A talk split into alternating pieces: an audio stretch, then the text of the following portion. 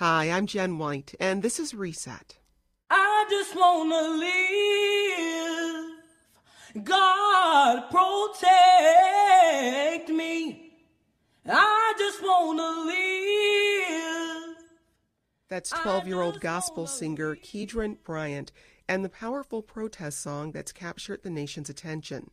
His mother, Johnetta, says she wrote the song in light of the events that unfolded after the death of George Floyd. Floyd was a black man who died after former Minneapolis police officer Derek Chauvin was captured on video with his knee on Floyd's neck for nearly nine minutes. Johnetta says she wanted to give her son wisdom to live confidently in this world as a young black man. So, how do we talk to children and young people about Floyd's death? And how can we tackle conversations about racism, protests, and police brutality? Dr. Beverly Tatum is a psychologist and author of Why Are All the Black Kids Sitting Together in the Cafeteria and Other Conversations About Race. Welcome to Reset. Thank you. Thanks very much. Also with us is Dr. Nia Heard Garris. She's a physician and researcher at Lurie Children's Hospital of Chicago and Northwestern University Feinberg School of Medicine. Dr. Heard Garris, welcome back to the program. Thank you so much for having me. Dr. Heard Garris, you have an eight year old son. How are you talking to him about what's going on right now? Well, first, I, I know this is off script, but I just want to say hi to Dr. Uh, um, Tatum. She was uh, the Spelman College president while I was there. I'm a Spelmanite, so I'm really delighted to be on the program with her. Um, she is one of the, the experts that we look to, so I'm so happy. Uh, for my own son, it has been a challenging conversation because as parents, we are supposed to filter the world for our children. We were supposed to help them make sense of what's going on. And we purposely did not show the video um, of George Floyd's death because I thought it would be too traumatic for him and probably most kids his age. So instead, we, we centered our conversation about the history of America and why things are the way they are and why the protests and the civil unrest has kind of unfolded in our city because he's seen buildings, you know, be shut down, roads being closed, and he's asking questions and wondering why. Dr. Tatum, as we just heard there from Dr. Heard Garris, there's a lot to unpack. Um, how do you start an age appropriate conversation about racism and police violence with young people? What's a good first step? Well, I think, first of all, I want to say hello to Dr. Heard Garrison. I'm delighted to have a Spelmanite on with me. So that's very exciting. But I um, want to say that, you know, often we can take our cues from the children themselves. Mm. So depending on the age, they're going to do different things. But even very young children can express concern about what they see or overhear, even if they haven't seen the video itself. They might see that adults around them are upset and might ask, Mommy, why are you upset? Or, you know, what's going on? And even a small child can be talked to, by small, I mean even four or five years old, can be talked to in terms of what is fair and unfair. And emphasizing that it's important for all of us to work to ensure everyone experiences fairness. Dr. Heard Garris, something Dr. Tatum just said there really stood out to me. I think it can be our instinct as adults to perhaps try to tap down our emotions, um, to have a very reasoned conversation with children or young people. And I wonder if, if instead there is power in letting them see our upset and letting them experience our our deep sadness and grief is there some power in that I definitely think so. I think um, we need to allow ourselves to feel all the feels, experience all the emotions, and really go through that process. I do think it's important that we take care of ourselves so first before we have the conversation, putting our own oxygen mask on first, so if we need mental health support, we need um, friends to help get us through. I think we need to address that first. But I do think it's important that children see that it affects us too. Um, an unrelated story. So my son is doing homeschooling and um, said to me, "Oh God, I'm so upset that I can't go to school from home," and it was having a lot of issues with that. and said, You're not affected by this at all. Like, why aren't you sad? And why aren't you, you know, hurt? And so that was a good reminder for me to say, No, this is affecting me too. And so similarly with what we're we're having right now, I have to say I am I am not happy about what's going on. I am really sad, but I'm trying to do everything I can to make this world a better place for you, and so are a lot of other people. Dr. Tatum, I've been hearing from a lot of white parents asking about how to have these conversations with their children, with their white children specifically. Yes. And please feel free to jump right on in. well, let me just say, white children have questions too. Yeah. And sometimes um, those questions start at a very young age. You know, a young white child as young as three might notice physical differences, racial skin differences, comment on those differences, and parents often respond by trying to hush them. You know, shh is often the most common adult response as opposed to really answering in a direct way a child's question about why someone looks different than they do, etc. But um, having said that, again, I'm going to say children often give the opening. But if a white parent is wanting to start the conversation, they can say, you know, I've been watching the news. I'm really concerned about what's happening in our community. It's important to me that you understand what's going on. Let me tell you something about it. You know, Dr. Heard-Garris, you said you didn't allow your eight year old son to watch the video. We're in a time when, you know, social media is rampant. And if you have a slightly older child who has a phone, has access to to the internet, to social media, there's a good chance they'll see it even if you don't want them to. For an older child or a teen who's seen that video and has come away with it with a feeling of trauma or anger, how do you start to talk them through that? Yes, absolutely. You know, if a, a child sees that video or any other video, I think the trouble with the internet and social media in this age, it's been able to bring to light all these um, tragedies and things that should be prevented, but they live forever. So, you know, you're, you see George Floyd, but you can also see other videos that are equally disturbing. And I think the important thing is to be able to talk to your kids about what they're seeing or what they've seen and kind of start there because you're not sure the extent of have they seen everything, what was said, what was heard. And so assess what they know. I would start there first. Um, before you introduce any more information that might be traumatizing to them. And then I would sit down and talk to them about how they're feeling. And I don't think it's a one off conversation. It's going to be a conversation you're going to have to revisit um, frequently um, to make sure that they are able to process and cope with all those feelings because it was a really hard video to watch. Dr. Tatum, a lot of what I hear Dr. Heard-Garris saying is that parents, while they may feel the need to lead the conversation, a lot of what they may be doing, and I'm going to say parents and adults because we mm-hmm, all have mm-hmm, young people mm-hmm. in our lives, a lot of what you may actually be doing is asking questions and listening. That that's probably where you need to start. Absolutely. And I think, um, you know, as was said, acknowledging the child's feelings and acknowledging that you too might have similar feelings, but to be able to talk about those feelings, what, you know, what has happened, the unfairness of what has happened. But a point that um, Dr. Heard-Garrison made was that it's important to also in the course of that conversation, let the child know that there are people working to make it better. I'm working to make it better. You know, our family's working to make it better. Our friends are working to make it better because you want to leave the child feeling a sense of hopefulness, even in the midst of this very difficult situation. Dr. Heard-Garris, eh, when we when we think about hope and trying to leave young people with a sense of hope, in talking to the young people in my life, there is and specifically black black people, black young people, there's this deep sense of discouragement because they've heard the stories from their parents and grandparents and great grandparents. And they look at the moment we're in now and they cannot understand why we're here.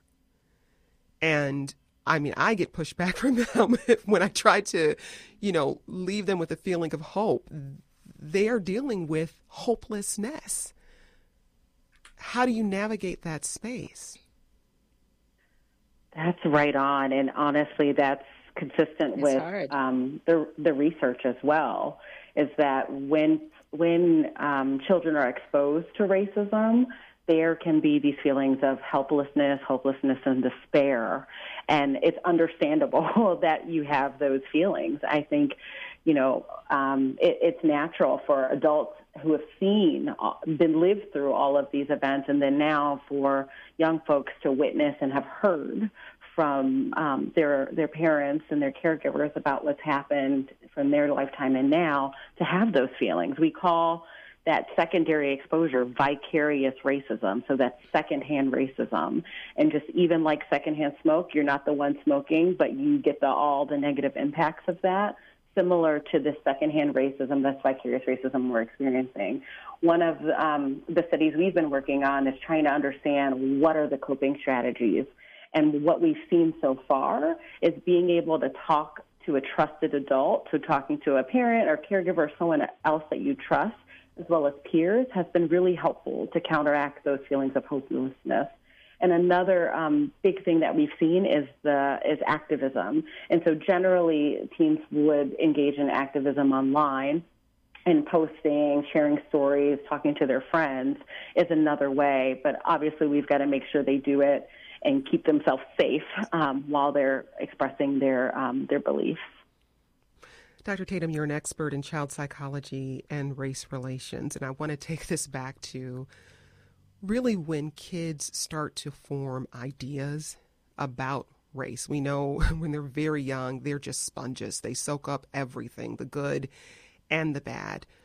So, what should parents do when a child has perhaps absorbed something and, and maybe says something offensive or racist in conversation because you know kids kids often don't have filters how can a parent respond in that moment in a way that think- makes sense Yeah, I think the first thing the parent can do is ask questions. Like, you know, I'm wondering why you said that, or what made you think that, or why do you think that's true? Um, and hear where the child got the idea. I want to use as just an, a simple example. I have two sons, and when my oldest son was about four, he told me that only men could be doctors. Whew. He was talking to his mother, Dr. Tatum, right? And and I said, Well, why do you think that's true? And he began to list all the medical doctors he had encountered, all of whom were male. And I said, Well, I get that, but you know, I know some female doctors, and my doctor's female. And you, you see what I'm saying? So, hmm um, exploring the child's logic, you know, and then countering with the accurate information. In the case of a racist remark, maybe a child makes, maybe they've heard someone say it, and you can question, you know, where did you get that information?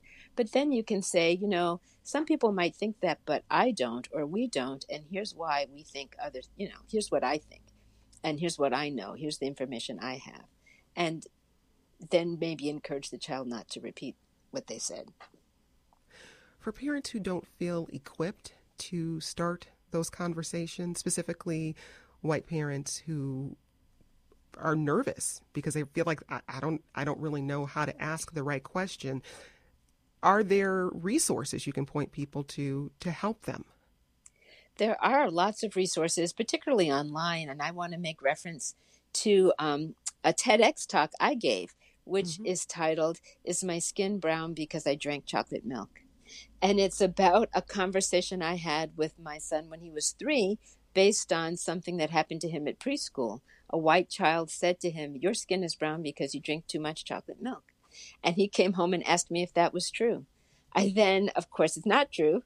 Um, and Right. I then said to him, No, your skin is brown because you have something in your skin called melanin. Everybody has some. The more you have, the browner your skin is. At your school, you're the kid with the most. He was happy with that uh, answer, and of course, it was accurate. But I wondered what had happened to the white child who asked the question. Did he ever get that question answered?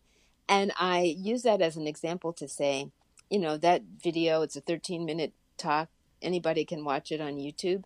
But there are lots of other resources with parents and psychologists like myself and uh, Dr. Heard Garris giving advice. Uh, and so you don't just have to read books. Of course, there's plenty of books to read.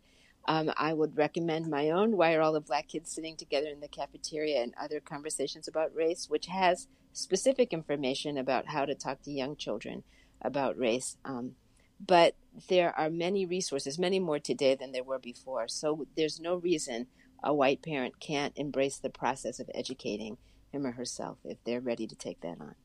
And we'll tweet out links to both the TED Talk and to your book at WBEZ Reset.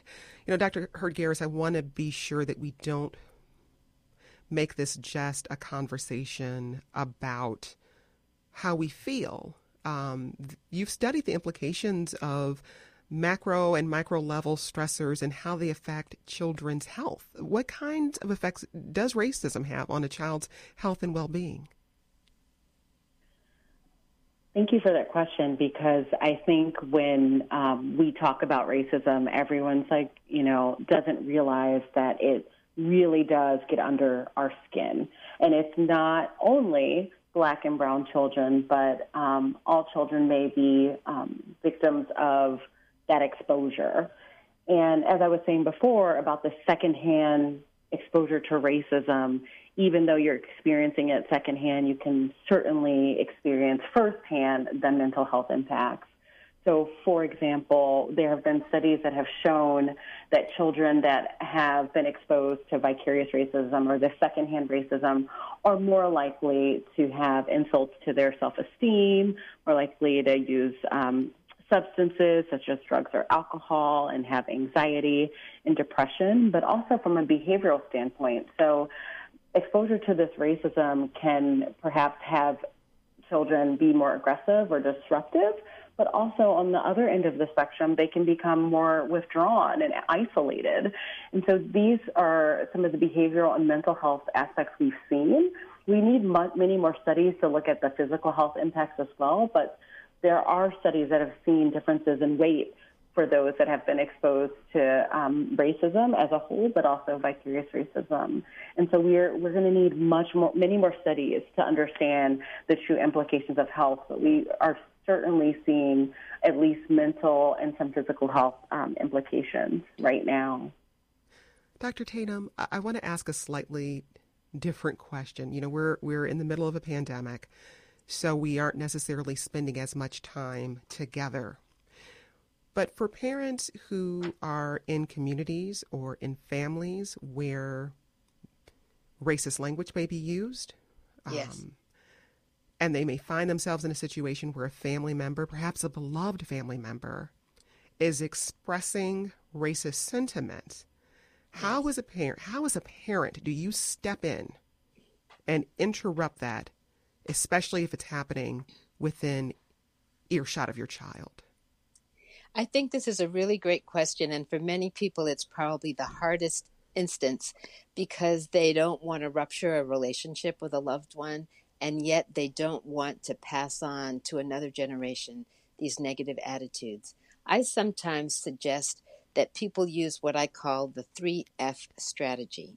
What does that mean? Felt, found, feel. You know, I felt that way. I used to think that way. But then I found out how wrong I was. I learned this information. And I now feel it's really important not to pass on those attitudes to my own kids. So let's agree that we won't use that language when we're here. I'm going to give you the last word here, Dr. Heard Garris. Any last words of advice? You know, my last words of advice to parents out there is give kids hope you know, give kids hope for the future. Let them know on both sides, on multiple sides, that kid, that parents and adults love them and are, are fighting for them. It's always it's not always easy to see, but we if we can all join together and and work to fight racism, our world will be better today than it was yesterday.